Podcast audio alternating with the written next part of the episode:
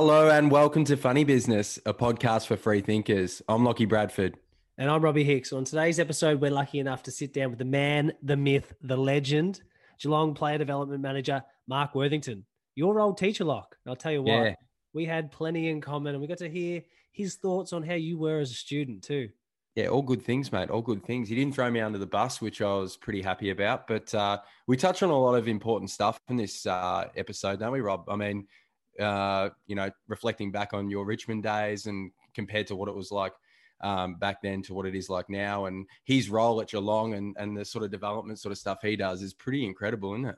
What's just the 360 degree of an athlete? So he talks, Mark specifically focused on things outside of, uh, off the field. So um, surrounding the player with the support they need in, to be the best version of themselves. And I just think when you talk about culture and high performance and well-being and all the things that we give a shit about, uh, I just I absolutely love this chat. There's so much gold for people who are listening who may not be in the sports world, but who want to apply this back to their life in in their companies that they work for and figure out how do we create a high performance culture, what is involved, and how do we get people uh, playing or performing at their peak of abilities. Oh, yes, I like that. You'll just have to tune in to find out. Hey, we're live. We are live. Mark Worthington, thank you so much for joining us on this uh, beautiful Saturday uh, afternoon. Lockie Rob, thanks very much for having me. Thank you. Oh, mate, it's uh, we're, we're sitting in Robbie's little uh, bedroom here, and we're huddled around a, a desk, and we're excited to dive into some to some deep stuff today. It's not my bedroom. It's definitely the study. Well, it's one of, it's a bedroom in the house, though. Yeah, you're right. yeah, I was getting technical. Yeah, it's good. It's so good. for the for the people um, uh, listening at home, uh, Mark and I go way back. Uh, you taught me what was it, eleven years ago at SEDA. Yep.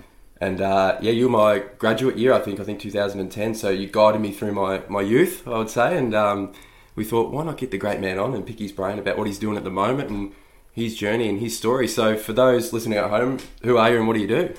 Yeah, great question. And, and 11 years ago, it's, um, it's amazing to reflect back on that. Um, and you think about where you've come now, where I've come, but mainly where you've come and, and your classmates and all the other guys that uh, went to SEDA. Um, I'm sure we'll touch on SEDA as this podcast goes on. But who am I? Um, it's a good question, and it's a question I ask a lot of people I work with. Um, and I suppose I'd like to describe myself as a uh, as a dad, as a husband, um, as a sports lover, uh, as a person who loves people. Um, I think I'm really loyal to my friends and family. Uh, that's something something truly dear to me. And, and since we've moved away from home and lived away from home more and more, our friends have become even more important to to my family and I. And we might touch on that later, but that's who I describe myself as. Um, and then I'm employed. So at the moment, I'm the um, player development manager at the Geelong Football Club. Um, was previous to that, I was a school teacher, and that's where we crossed paths 11 years ago. But that's the employment part of my life. But the the um, the real me is the is the dad and the husband. Does that sort of transfer into what you do for work, though, in terms of, I know it's separate, but like the skills in the caring sort of side? Like, I know we just said it right before we went on air, but it was more like the care that you have for the players and I suppose the balance with the family and your identity and all that sort of stuff. How have you found that this sort of job, juggling it with a young family? Yeah, it's um, it certainly transfers, and, and I guess what I'm trying to do with the players, and we'll get deeper into my role at the, at the club, um, but I'm trying to work on them on, on their non-athletic identity and what they do outside just the game, and the game's not everything, and it shouldn't define them, and I guess that's the same with me. I shouldn't be defined just by where I work and, and what my job is. Um, I should be defined on what I'm doing at home as well, and how I'm bringing my kids up, and how I treat my family and friends and my wife. Um, and they're all those important things, and, and that's what I'm trying to work the players on, and you know get delve deeper into who they are and who they really are, and care for them as as people rather than athletes. Mate, when we had that, when we met for, I met you for the first time. We went out for a coffee at Bombora's. Was it Bombora's? Uh, I don't think it was a coffee. I think it was a couple of beers, wasn't it? No, it was eight o'clock. It was a first. coffee first, then beers. Oh, it was, yeah, wasn't it? Yeah. But we left that. I left myself. that phone. I left that phone call. Left that conversation just so pumped. No wonder, like Locke and Hamish and, and Jim have spoken so highly of you. Is that I was just so energized from that conversation. I felt like when I was in the system playing footy, I didn't have. There wasn't anyone like you. that It surrounded me, and there was it maybe like junior development stuff. And then when I got into the, like playing for Richmond, I didn't feel like and uh, the support that you offer and the things that we're going to touch on existed. I'm just so pumped to know that the, the I guess the league has transitioned into that and putting value on how important the like the holistic approach to player development. Like you, I know you're going to go into your five domains, but it's just exciting to know that that's where things have progressed to. Is it, is it cool for you to see? Yeah, I, I mean, I love it. I wasn't lucky enough, like yourself, to uh, to make it as an elite athlete, but I'm an absolute sport lover, and you know, played sport as a junior, and to see um, how the elite athletes are now treated um, on and off the field and their development and the emphasis on individual development. I can't speak for what happened previous to my time or what happened at other clubs, but I know at the Geelong Footy Club um, and AFL players um, or the AFL clubs across the whole league because of the AFL Players Association, um, there's a lot of time and effort put into the players and the development of them um, and their holistic um, approach to life and their development to life. I mean, we talk around their personal brand and their off-field development, but their well-being, um, their family life. Um, you know, I mean, they're only in the game for a short period of time, and it'd be uh, remiss of us not to spend time on developing them as people while they're in the game to, to set for life after. And it does. It, it energizes me. It's it's not too different to um, teaching at SEDA, where you got to work with 25 young people. Um, they just tend to be elite athletes at the at the moment. Um, but yeah, you're still working with the, the person. So for those who are listening and don't know what SEDA is, take us back. What is SEDA? Tell us about your background because you're, you're you're an educator and you've moved across into working with elite athletes. How did that happen? So tell us your journey from SEDA through to how you ended up at the Cats. Yeah, awesome. Um, so like I said, I, I am. Um, well, I didn't actually say it at the start. I'm from Wangaratta originally. Um, and you know, I grew up playing a lot of sports, um, like you do in the country town. And, and for me, probably sport was my biggest motivational passion growing up. Um, and education, I was I was okay at school. I wasn't great at school, so if somehow this gets to any of my teachers, they probably laugh that I, I became a teacher. Um, but I was I was passionate about other things. I was passionate about sport and the world of sport and and um, you know the things that were associated to it. And I ended up going on and getting my teaching degree and became a secondary teacher um, in PE Health and Humanities. And just uh, when I graduated, um, SEDA started, which stands for Sports Education Development Australia, and it really um, sung to what I thought education was about, and that's finding the passion of the, the person and, and educating them on that. And so it was set up and designed by a bloke by the name of Robbie Flower and others, the, the Melbourne legend um, the ex Melbourne Football Club legend, and, and he really wanted to use sport as the driver to keep young people engaged um, in school, and that might have been year 11 and 12 students that weren't they weren't what you would say um, academic focused to the natural VCE. I think there was a misconception that these people or these students um, weren't good at school or were disengaged with school. They were just motivated in a different in a different way. Um, and you know, Lockie's um, I felt like it was made for me, to be honest, and all my friends, like that's where I found my tribe. Like my friends for life, I met at SEDA. You know what I mean? And it's all like it was like everyone from all different areas, like a melting pot, coming together and learning stuff that you never would have learned at school because you, you, like you said, you wouldn't want to learn that way. Like I couldn't learn that way. I wasn't surrounded by people who could talk to me in a way that I understand. You know? Yeah, and we got to go and we were associated the state sporting bodies, and that was already we had something in common. So the day I walked in at Windy Hill to teach Lockie and his classmates we knew that we had something in common. Um, and we were able to build trust, build rapport on the back of that rather than a natural curriculum. Mm-hmm. Um, and from there, I got to know Lockie as the person. Uh, he got to know me and the insights, and that was with all the students at, at SEDA. And some of the things that those guys have now gone on for what was perceived as a disengaged um, bunch of students that couldn't make it in mainstream VCE. They're doing unbelievable things, and, and Lockie's obviously one of those, and there's so many other um, case studies of, of people that have gone on to do amazing things, and that motivated me, and that really drives me because um, I often say, you know, people say, oh, is it good to be able to change people's lives? I don't change people's lives at all. Um, I'm in the fortunate position to be able to ask questions, motivate, challenge their thinking, to potentially have an influence on them changing their life. And those students, when they decided not to do year 11 and 12 and make a really courageous decision to jump into a school that was unknown and had no history, um, those guys made a decision to change their life that day, and I was just able to play a role in that and a motivating role in that. And I think that's um, really powerful, and I think that's why people become teachers. And, and now I get to do similar at the footy club, um, where I can just be curious, ask a lot of questions of them, of the players, um, and uh, and see what they, they get out and find out what their passions are outside just the, the wins wins and losses on a on a game day. Because you were you were working, uh, didn't you get handpicked by Robbie to, to teach the Melbourne Demons players? I think like a couple of days a week. So that would have been the first taste of working with AFL players and stuff like that. How did that go back then? Is that when it's like I can really connect with these types of people too? Like this is something I can pursue further.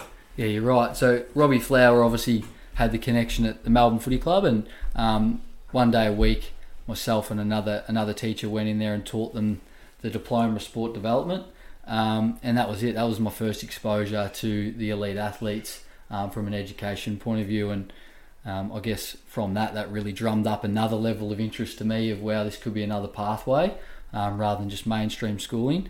Um, this was something that I guess really sparked my interest in that what you call a high performance culture. And Dean Bailey um, was the coach back then at the time, and and Dean for me, um, especially Rob, even though Dean and I didn't have a a real um, intimate relationship, where he would come into the class a lot and motivate the players to stay engaged in something else. And I guess that was really powerful for me to see guys trying to get wins on the weekend actually um, buy a lot of time into mm. his players um, doing their study. And and it was then he really um, yeah sparked an interest in me to think, you know what, I want to set my journey on on becoming a player development manager.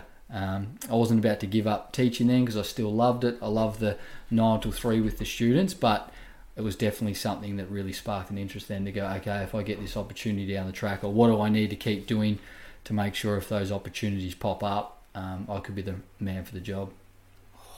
I love I like that. that. I love that. Oh. Wait, before you move on though, mm. take us back. Before we move on from SEDA, what was Locke like as a student? Let it, let the people in. Be let nice, them know. Nah, nice, don't be nice. Be, be be truthful. All nice things. That was nice. Nah, Locke was great, uh, and I know you're going to think I'm just going to say that, but don't blow smoke. I um, you know? we probably weren't that far off in age either. I think I would have probably yeah, been. I don't know. Maybe I was 26 or something at the time, yeah. so there wasn't a whole lot of age difference, and maybe I still thought I was 18 at the time, at the time, and um, so it wasn't your traditional teacher-student relationship, but it was a fun class. Um, if you look back on it now, if I uh, have some self-reflection, maybe I didn't teach um, to the letter of the law with the uh, the curriculum, but we had a good time and we had a lot of laughs. Um, yeah, it was they were a good bunch of boys. I feel pretty lucky to be honest. Like that, I, I often reflect back and go, SEDA was actually a turning point, like you said, for my life, and um, I think that was just you learn other skills. It doesn't always have to be the the stuff that's on the paper and stuff like that. It's like how do you talk to people? How do you connect with people? How do you? That was the first probably time I would connect with a, someone older. You know what I mean? And, and teaching me different sort of things. So I don't know. I know speak for Hamish and stuff like that. It was really we could tell that we learnt a lot by just being ourselves and stuff. It was a really unique learning environment. So I can only imagine what you're doing at the Cats, the good work I suppose that you're doing at the Cats, and you can tell. I, I, saw there was a little article in the Wang. Was it the Wang Chronicle or something? It was. It was. It was yeah. a big double page spread, wasn't it? Yeah, we keep that. I uh, kept that pretty quiet. I haven't let anyone at the uh, club see that article. So hope, it hopefully it's not I online. We should get it framed and send it into the club. I reckon. I reckon. Yeah, yeah, we'll try and keep that away from um, from the club. I think. But yeah, there was there was a nice little spread up in Wangaratta. They looked after me in grand final week. How good's that, mate? How yeah. good's that? So take us through take us through your job now at the Cats. Um, how you were explaining before when we, when we caught up for a coffee the difference between unfortunately during uh, when COVID hit, people had to disappear from they had to cut cut costs and people had to step away from the club. But your role that you were doing over the, the last couple of years, working with age groups of the different players, just gives a spiel about how your whole role works. Yeah, so um, at at the Geelong Footy Club, we've been lucky enough to have some phenomenal player development managers. Um, and a guy that I came in with through a personal relationship was Dave Johnson. Um, Dave, un- unfortunately, but fortunately for him, is no longer at the club. He's gone on um, to his own his own business um, that he's done. But he was at the club as a player for ten years and then a PDM for ten years. And the way we had had it set up when I came in, he looked after the first to third year players, and I looked up looked after the four plus year players. um, since Dave's um, gone, Sean Griggs now come in, um, the ex Richmond player, and so he's our development coach, but he's been able to do 0.5 development coaching and then also um, some PDM work. So he looks after those first year um, players as well. And yeah, we just tend to break up the um, the squad like that because of, I guess, the generalised differences that you face or the challenges that you face um, as a player coming in your first year to those guys that transition out later in the year. But um, essentially, we focus on the individual athlete. We don't have anything that's one size fits all. Um, so we have a big focus on the transition of the player, and that's transition into the club, and that's transition out of the club. So transitioning in is, is really important. How you um, onboard someone will last um, with that person throughout their whole employment. So we've got to make sure we've got a big focus on making sure we get that right. Um, and you know we create that relationship and get to know that person really really early get to know their family um, and that'll assist us throughout their time in the game whether it be a two year career or a 15 year career um, so you go out and meet them, don't you? Like you, You tell us the before. story. You Tell go, us the story. Yeah, you, t- you told us the story about you flying over to make sure you meet the parents and stuff like that. Like, how important is that, and why do you do that? Yeah, for culture too. I, I want to touch on it, like in terms of why is it important for Cats culture, the culture there that you're trying to create, that, that you do do those things. Yeah, so we heavily believe in um, in the player, and there's other people involved in that player's journey. I mean, yes, we've decided to employ that particular player when we pick him with pick 15 and he comes to the Cats, um, but we want to get to know him and his story, and he's not just the footballer who can kick well or run well. So, um, yeah, once we we draft a player, um, previously it was it was Dave and I, and, and this year it was Sean, Greg and I. But we'll sit there and we'll watch the draft night, and we'll get quite excited by it. It's a buzz because you know you're about to change, or the club's about to change the life of um, a young man. And uh, the next day we'll be on an aeroplane and we'll fly we'll fly over. So you know, the year before Dave Dave Johnson and I we um, drafted three kids from South Australia and, and a kid from um, Western Australia and, and Jordan Clark. So we sat there and we were booking flights that night, and I flew to I flew to Western Australia to Perth to meet um, Jordan's parents, and Dave flew to South Australia to meet the, the three guys from South Australia, and we we spend time with um, their family. We go in their home.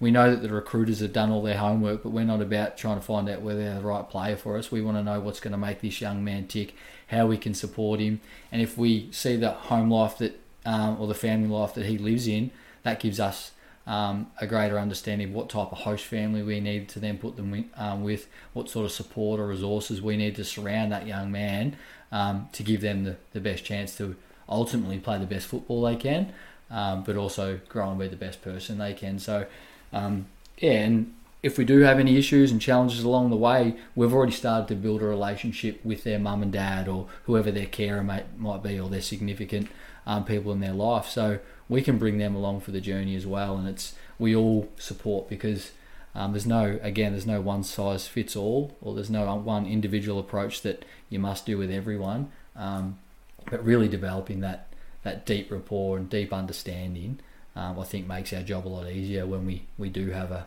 any issues that may pop up.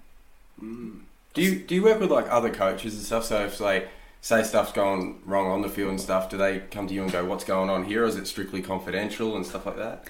Um, ideally, player development or, or my aim or our aim at the football club is to have it embedded across the whole um, footy program, and um, it'd be highly arrogant of me to sit here and think I'm the only person that works in the well-being space or the development space.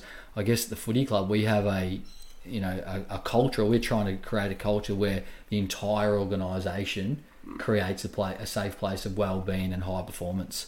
Um, so that is exactly that. We would work with the coaches on the players. We'll go back and well, first the recruiting team hands over a lot of information to us about that player, so we've got a, a greater background. We then go learn more more ourselves and dig deeper, um, and then we hand some of that over to the coaching team, to the high performance team, to the medical team, um, so that we're all in it together. Now.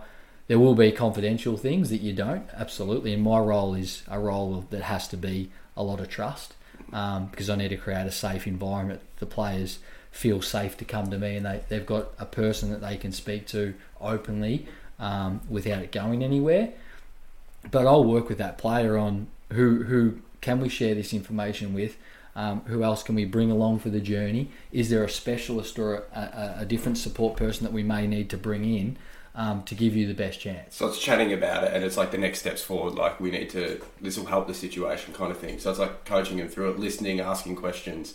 That's pretty sick. It's unreal. Yeah. Mate, you're sitting there wearing, um, you're looking good in the well-being tee too. I'll tell you right You've now. never looked better, to be honest. But I, I want to touch on what you said there around like the cats are trying to create a culture around well-being and high performance, and for me, that's just everything I stand for, everything I try and do, especially in the crossovers now with our new business at Wellbeings Group and what we're trying to do, coaching um, organisations and, and tech teams on exactly that, understanding how they work together, what makes them tick, how do they get engaged at work, and I want to touch on for people who are listening in that different space, what for you makes a culture of well-being and performance? I know you've got maybe this is an opportunity for you to give us your spiel on your domains. Yep. Um, so yeah, and I'm going to preface this first by saying I'm not a professional or a specialist or an expert in the well-being space. So I'm not going to sit here and say that um, I am a psychologist or, or someone that's you know highly trained in this area.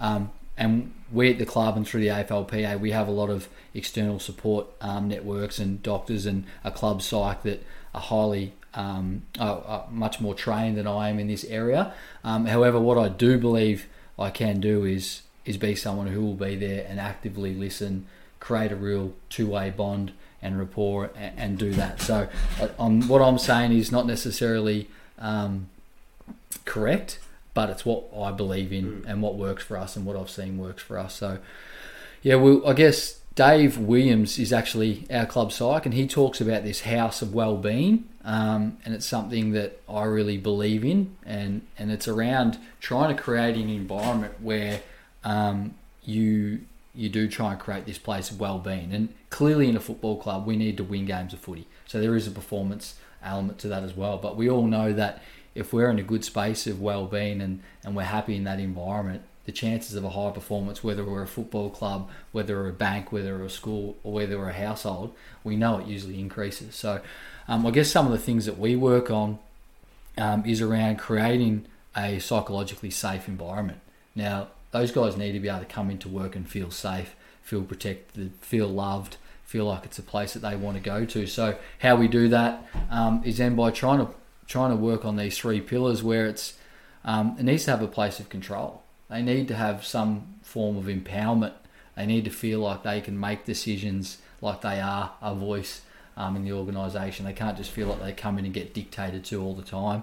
Um, there has to be connections, and you guys would know this better than me, but we know um, when our well-being's high, um, we're feeling the love. We've got good family connections, good friends, um, and I guess what 2020 showed us when we lost some of those physical connections, we all went to different ways to stay connected, and probably Zoom and, and other platforms like that have just gone through the roof. But we know that when we were feeling a bit down, if you probably did a bit of a uh, inward audit on yourself, you probably thought I've I've removed myself from my connections, um, and there has to be enjoyment.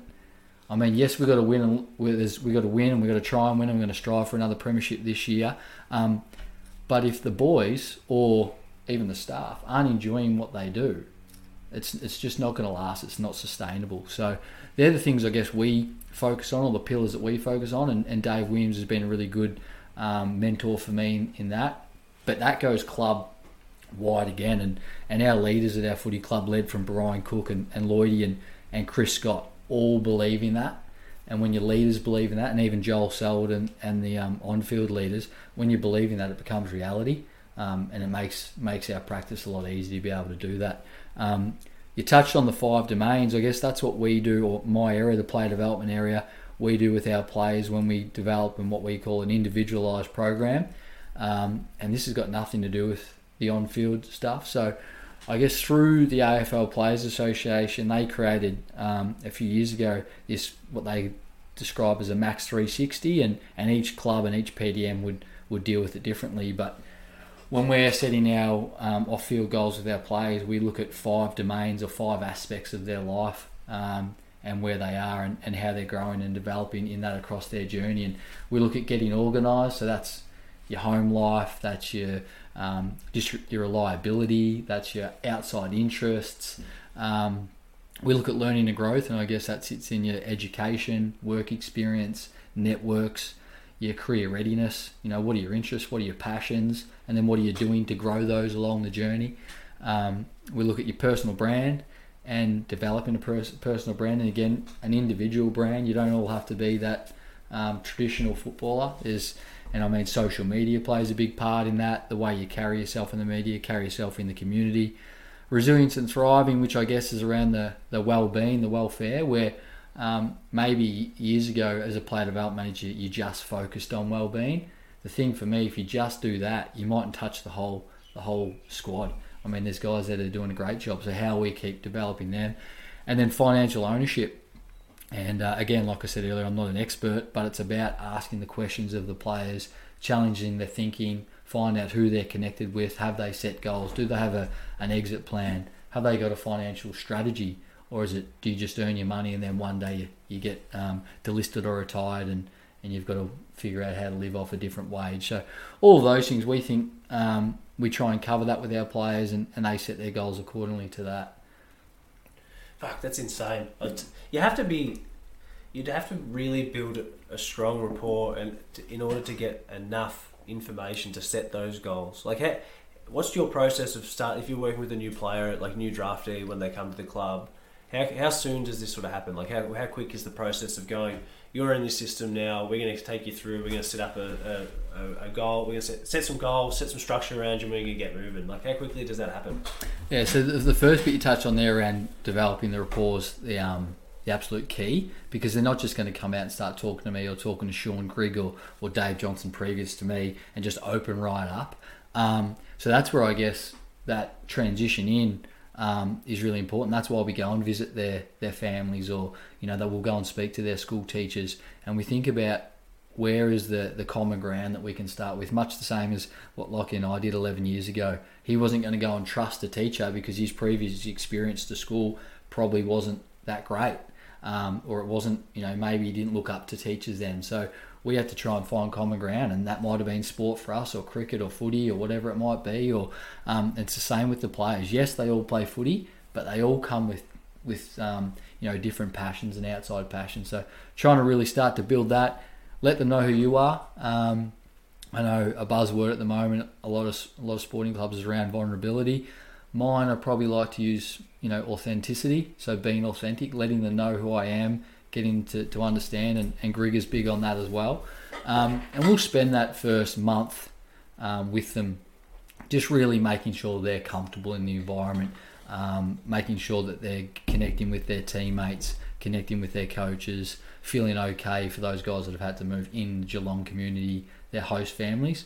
And then we probably start that process now, mid to late January, um, because we don't want the games to take over when we start to set their goals because. Mm really makes, um, I suppose, these players start to think about um, the footy and the on-field stuff, and we want to separate on-field and off-field because that's what the coaches and the high performance staff are there. They're much smarter and, and better at than I am, but we want to make sure we um, remove any of that from our discussions. Well, it's all footy, footy, footy, isn't it? And if you're solely judged on if you're getting a kick or not, it's it's hard, isn't it? You know what I mean? Like you have to escape that sort of stuff. Like I know, just speaking to a few people who have gone up to play in other states and they're from like Melbourne, it's like when you go there, it's just like that's all it is. You know what I mean? It's just footy and then you just come back, you know, or, or whatever you stay. But it's not like you don't have your tribe up there. You know what I mean? Now you're starting to see clubs like draft friends from certain areas together because they know if one's a gun and one's okay, they can develop the other one. If it's a, you know what I mean? There's other like things to look at rather than just like pure just bang bang, isn't it?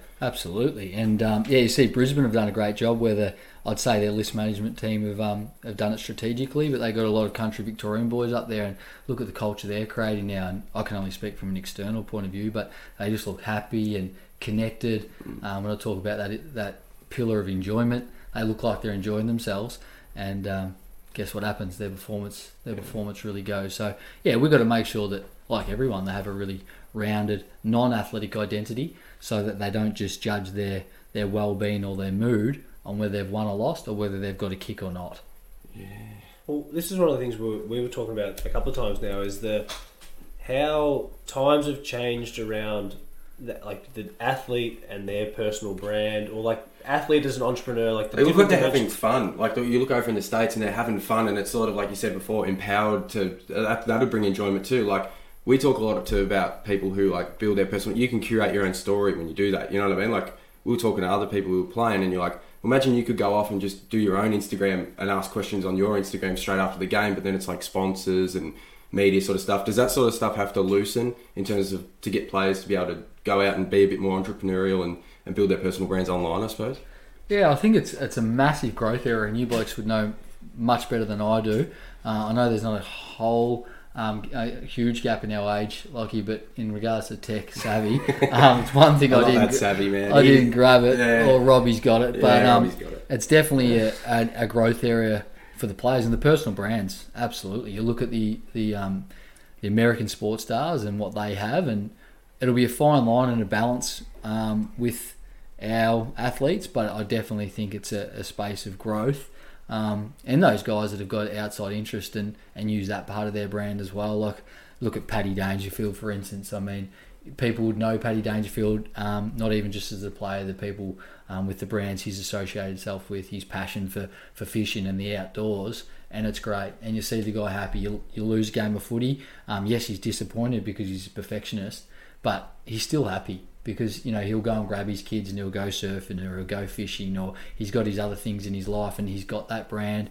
We've just got Jeremy Cameron on board now, and he's he's got his brand as his outdoor athlete, um, and it's a separate identity to, to that of his football. But I think as the entrepreneur um, part of the the players grow and that, that space grows, I think we should see and we will see um, more and more players add to their personal brand and and I guess you want your fans to fall in love with you.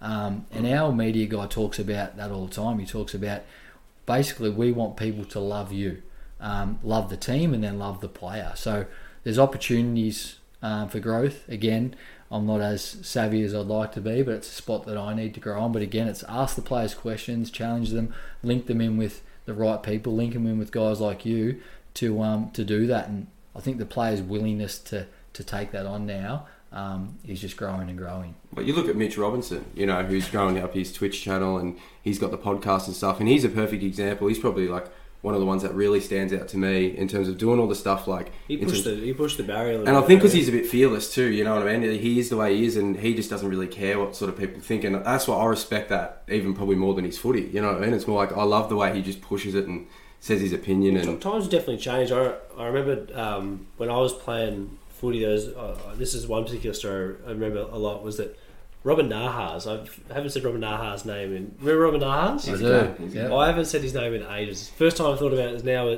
He was an absolute freak at Call of Duty. Like played PlayStation, was in the top, like ranked top. in the Really? thing.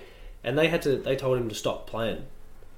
You know, and then then delisted him a year later. You Yeah, know, yeah. but I think like you look back what he could have done and thinking about how they could have harnessed his passion into something different. They said, "Hey, you've been a- rookie. You've come in. You've Yeah. gone a different way into this thing. Let's help set you up after footy. And have you thought about doing this and positioning your brand this way? I feel like it's uh, looking now about how athletes like Mitch Robinson, who's really, I guess, set the tone for what you can and can't do, and help, I guess, steer the conversation towards more like, well, players are their own identity. They have their own identity. They are their own brand, and whether they clubs want to like it or not, that's they're the talent. But the They're- grumpy coaches will be saying if they're not getting a kick and then they're out doing Instagram, they're going, imagine the spray you're going to cop at training. You know what I mean? So it's, it's about, it, it'll just, it's, is it timing, you know, with the people, like us as a coach being 50, 60, would be like, wrapped, go go do it, because we understand how, why it works. So it's hard to get the old heads to sort of come around, wouldn't it? Yeah, Is absolutely. I think it's it's definitely. Um, I mean, you're just changing the, the the traditional mold of what a football was meant to be. But my only experience is um, Chris Scott, and one thing I would say about Chris Scott is um, he loves to give his players power um, or empower them, and he really encourages players to be individuals. Um, for me, I think that's one thing that's really stood out to me is is how much he trusts his players, empowers his players to be who they want to be, and then and encourages it as well, um, which I think is great. And I think time, as you say, will, will grow. It'll become more of the norm because you'll start to see a lot more of that. The next generation coming through. I mean, we've got Cam Dehaney at the club, um, who's a young second year player who loves his TikTok.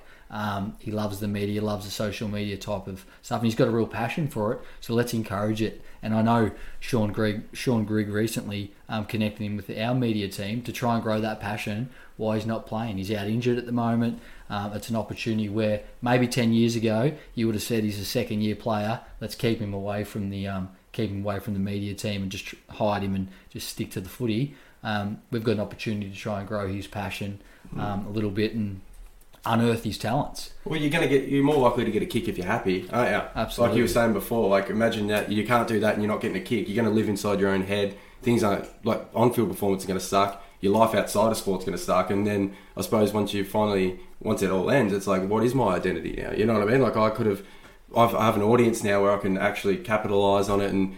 And you know, I probably might not ever get that opportunity again. I know it was like like that for you, wasn't it?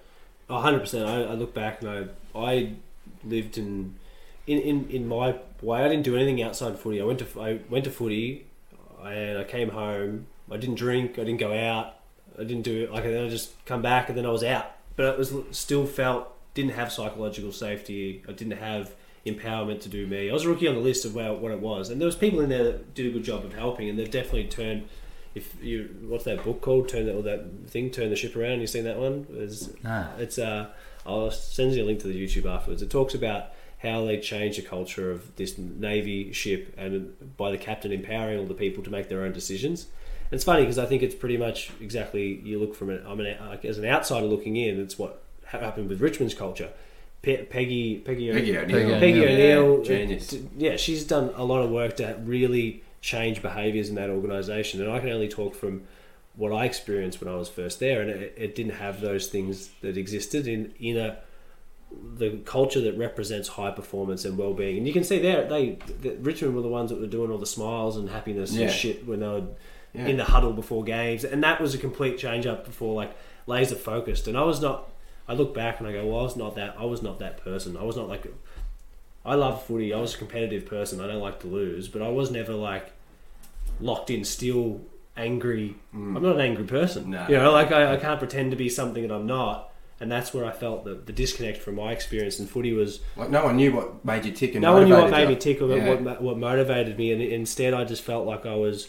Um, it was almost the opposite. I Mm. was. They were angry that I couldn't be a tough chest beating thing, but I'm. I'm not that player. I'm five foot nine, 62 kilos. You know, and I I, kick snags from anywhere, and And I- I, don't tackle. and I, and I play and I play video games, and I I'm a ni- I'm a nice guy. you know? Oh, that's got mate. That's it. You know, it's nice to know that there's Well, it looks like you, it got so deep and bad that they had to change it, and they changed it so dramatically where it was like they went all in. Like, didn't didn't Damien Hardwick have to go to like Harvard, Harvard School of Leadership or something like that? I think there's a course that maybe a few. They sent him on an authentic leadership course to learn about emotional intelligence, and it's funny because it's. I know we're not we're not going to sit here and talk about politics, but it's the same thing. Like, it's a huge cultural shift that's happened with people who are in positions of power, and I think you look at even Scott Morrison having a hundred ninety thousand dollar empathy coach to try and teach the prime minister about what empathy is, and you think. You're fucking kidding. Do are one, one day a week there. What do you reckon? Yeah, That's I'll Get that job, huh? Yeah. How do you get that? Performance. Go get that He's got an, an empathy coach. He did. Jeez. After I think it was after the bushfires, they because he the way his responses and shit where he Well, did you that. see the way the world's working, like the space that you're in, it must be exciting for you because now you're like, there's there's obviously more opportunities going to arise in that space and um, developing players even further, even if you're staying at the Cats for however long, you know what I mean? Like the opportunity and I suppose the openness and people like turning the tide and listening more and taking action from what you're saying, it must feel good. Oh, it does. It's it feels good, and it feels good from reflection from being um, a teacher as well. Like I look now and, and see what you're doing and how you've developed in the um, the 11 years and the influence that you guys are now having. There's another story of a, a, a student I had at SEDA, Michael Condy, who's also at the footy club now. Um, and what Mick's doing now at the footy club is, is phenomenal. And the way he's going, and there's so many other stories that just isn't inside um, the sports world, but it's encouraging. I guess the thing that's going to excite me is if I'm still being a PDM in another five, six, seven years, is where the players that have transitioned out of the game, where they get to. Like I've got the opportunity now to self-reflect or look back on where some of the students from SEDA SEDA days have gone. I'm looking forward to the opportunity to see where some of the players um, have gone and what they've gone on to do. And yes, the football chapter was a phenomenal part of their their chapter or their book. Um, but what are the other things they've got to do? And you see them as parents, and you see we're lucky at the Cats. We've got a lot of dads in our group, but so that's part of their identity. But what else do they do? And um, I can't wait to see those journeys um, as well. And I reckon that's that's a really cool part of my job is to, as I said, I don't change lives. I get to play a part in asking questions and and being curious about that player to let them make their changes. And um, yeah, I'm really looking forward to to years down the track to go back and say, wow, look what Harry Taylor's now done. Wow, look what Jackson Thurlow's now doing, or Ryan Abbott's now doing. Um, you know, so I and think that's, where like people would see the results of your work then, wouldn't they? And go, geez, you know, like these these group of guys who transitioned out like the last five years under work, they were all on the straight and narrow, like compared to maybe the last couple of years, and that's when it's like, damn, you know what I mean? He's doing a really good job, and you know, you can sort of see, yeah, you can see it sort of come to fruition. Talk, talk about that for us. Like the transition for that, you, what your role is in helping an athlete transition from, I guess, the identity aspect of being an athlete and then moving out into shit. That chapter of my life is closed. What do I actually do with myself now? And I think when we spoke about it last time, it, it, you you mentioned coming back to having those other interests and passions, so that you're not. Um, not not not Lost. going in blind, you Yeah. know, like you're not you're not surprised starting or shocked. from starting from the bottom, you know, and going, oh, now I need to mind map what my interests are. It's like, no, I know what uh, sort of areas I need to be in. Is that it? Yeah, and that's I guess probably the first point I'd like to make is that when we do talk about that, um, and we said earlier around the, the whole organisation or the culture of the organisation, well-being, it takes the entire organisation to help a player transition. In my eyes, so really, like it's led from Scotty's um, or Chris Scott's um, philosophy of empowering the person and, and creating individuals. It's led from the way um, Brian Cook is a values driven leader. Um, Colin Carter, who is, is just our outgoing president at the moment, and we've got Craig Drummond come in. But Colin Carter's first question to any new player we had is tell me what the 38 year old um, Robbie Hicks is going to be like. You know, and the kids just got drafted or we've just traded them in, and that's the first question our president used to ask as well. So from the day we transition to play in, be it trade or or be it um, drafted, we start their transition out, which sounds really weird, you know. And o often the players will all go, um, "Oh yeah, there's always that old past player that says it'll go within the blink of an eye." And then you have that conversation with the player at the end of their career, and they go, "My career went within the blink of an eye." So that's why we do those action plans. That's why we talk about the five domains of their life, um, so that we start to get a real understanding and we expose them to either educational opportunities, networking opportunities, um, businesses, work placements, um, other successful people, so that they've started to create a bank of network, a, a bank of skills, a bank of experiences that when they come out at the end, they could either pick the phone up and say, "Hey, remember when I did that work placement with you? Is there any jobs?" Or you know what? I know my passion is in the fashion industry. I'm going all out after the fashion industry, whatever that passion might be. But you've got, however long their career is, you've got an opportunity to try and start to develop those passions, develop those interests, develop those experiences. Um, notwithstanding that footy's still their number one priority with family, um, but you can't just play your whole career focused solely on football and then one day get the tap on the shoulder and say it's all over, mate, and then think you're just going to step into a job. It won't happen. And the one thing that will be challenged the most, in my eyes, is their identity, because their identity's only ever been a footballer. Um, and they've been almost what you could call institutionalized. They grew up, they went to school that's dictated by a bell or a timetable. They then get drafted. They come into a footy program that has a schedule that sits on their phone or their iPad, um, and they're told where to be, when to be. Um, where the program that we create is is looser. It's got more player empowerment to assist with that. But the day you finish, the bell stops, the school bell stopped, or the, the football schedule stopped. You need to create that themselves. So that non-athletic identity is um, is really important. Well, it seems like a no wonder why it's a destination club. You guys are successful on the field, but off the field, it seems like people know that they're getting looked after and cared for. So you just it goes to show why Geelong Football Club is such a success, though. You know, compared to other clubs, like it sounds like you've built it up, or the guys, you know, built it up over the number of years to create that culture. And it sort of seems like you get similar players in, like that replace the the other players, like a few older heads and stuff. Is that important to keep the culture the way it is, like the magic, the juju, I suppose, the Geelong juju? Yeah, I suppose, and I think um, most good organisations or places are at the strength of their people. Well, that's what I believe. I think good people make good places, um, and that's important. It starts with your staff, and um, led from Brian Cook and his executive team, and, and who they go after. And um, he has a philosophy um, in regards to recruitment and who they recruit, and, and I think a lot of it's driven on values.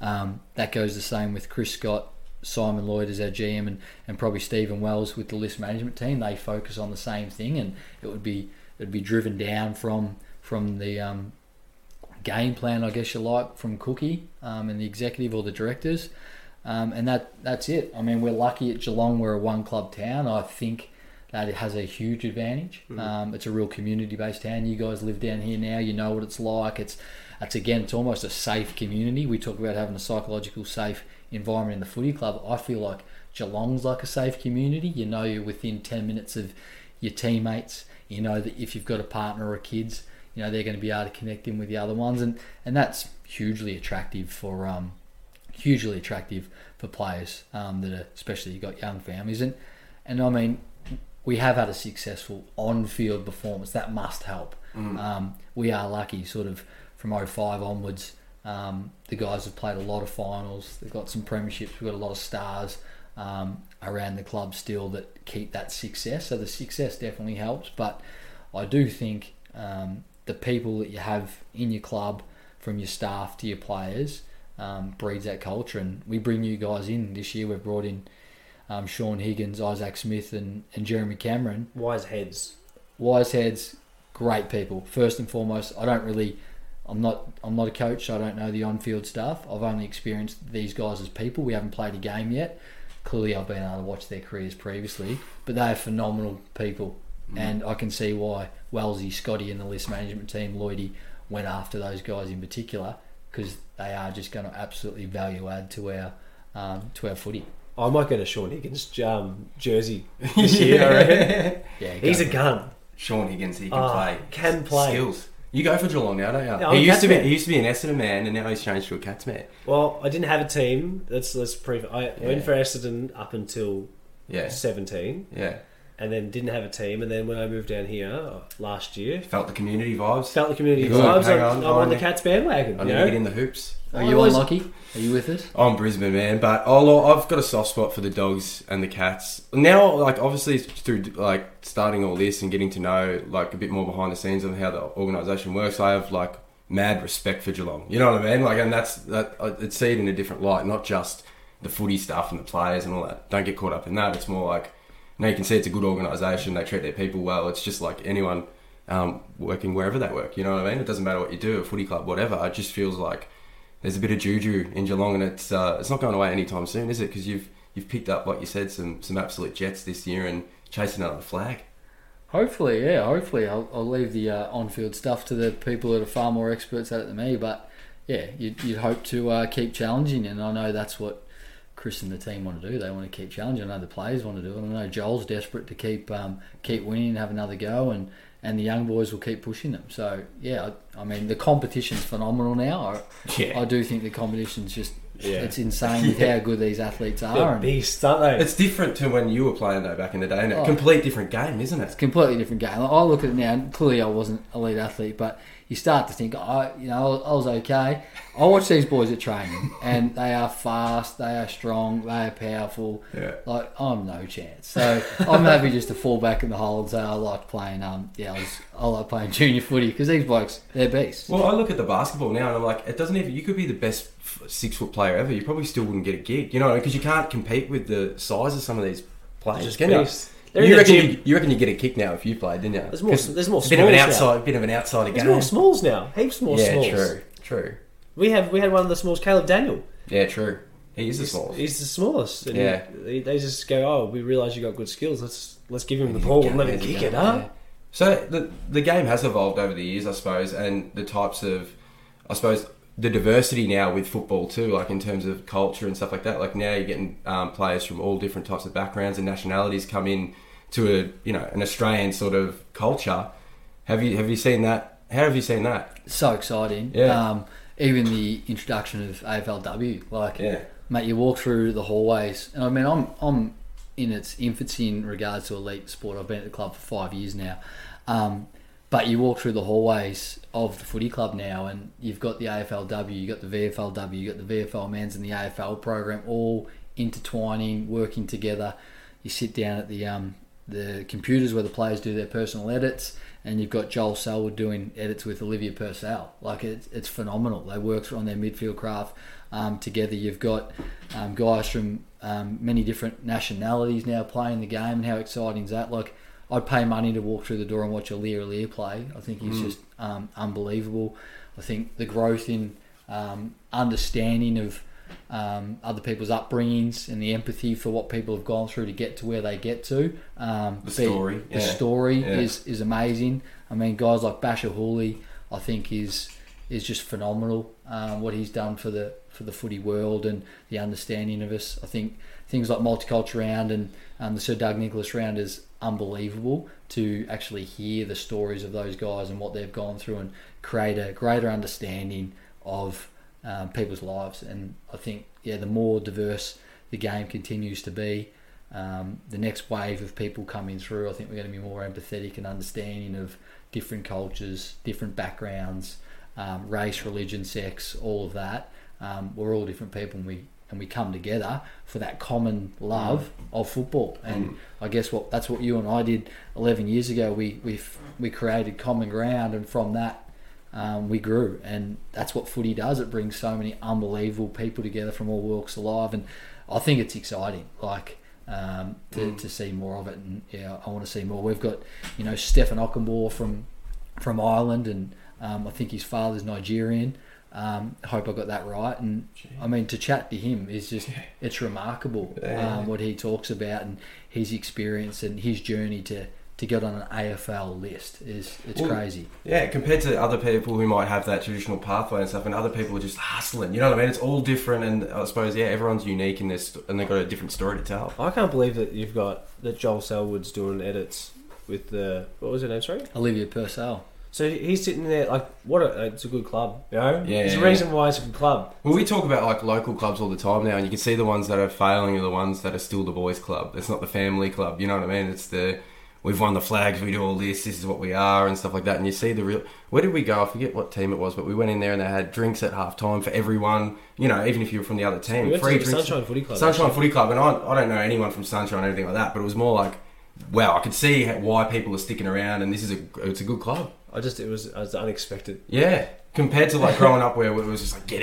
out, do that thing, iPod shuffle night. You know what I mean? It's you know like Silly Sunday. Yeah, that's Yeah. crazy. Yeah, I think it's sports. Sports such a unique um, place. It just brings so many together, and I Yeah. think people have grown past just the the boys' clubs now or winning at all cost. I Yeah. get it. At an elite athlete, at an elite environment, yes, winning's really really important. So I don't want to take away the shine for that, but there's so much more to it, isn't there? Well, there's Um, cash in local sports now too. Like the big sponsors are just pumping money in, and it's like you need to win. You know, there's all these different types of pressures now, isn't there? Yeah, there is. It's Yeah, crazy. Let's touch one thing at a time. I fi- let's fix the top of the thing before. yeah. So, hey, what, what have been your biggest challenges since tackling this role? So jumping from being a, a, an educator over to your role here at the Cats, what have been your personal biggest challenges? Uh, it's a great question. Um, it's a good question. I think my personal life, and we, we shared it really earlier on. I am a, a, a father. Um, got a and team. Got, I've a, got team. a team. I've almost got a basketball team. yeah. Um, we've got Lou and I have got four kids. Um, so we've got Bo six, Mimi four, and then we had twin boys that are eighteen months old now, Ernie and Ted. Um, and I guess uh, yeah, having four kids and having the challenge of that. Lou and I are both from the country originally. Lou's from a little town called Corrine in New South Wales, just out of Corowa, and I'm um, Wangaratta. So both of our families are still there. Um, so I guess juggling that family, that family life, and um, you know, I'm talking to the players around having a good balanced family life and professional life, and then making sure I do the same. That's definitely a challenge. Um, you know, not not playing the game at the elite level as well is just being able to work through other ways to create pool. But I think that actually helps because my biggest thing is I'll say to the players when we're sitting down, I'm not talking about your game or your wins and loss or your form because I'm not the expert. Scarlo's the expert in that. Boris is the expert in that.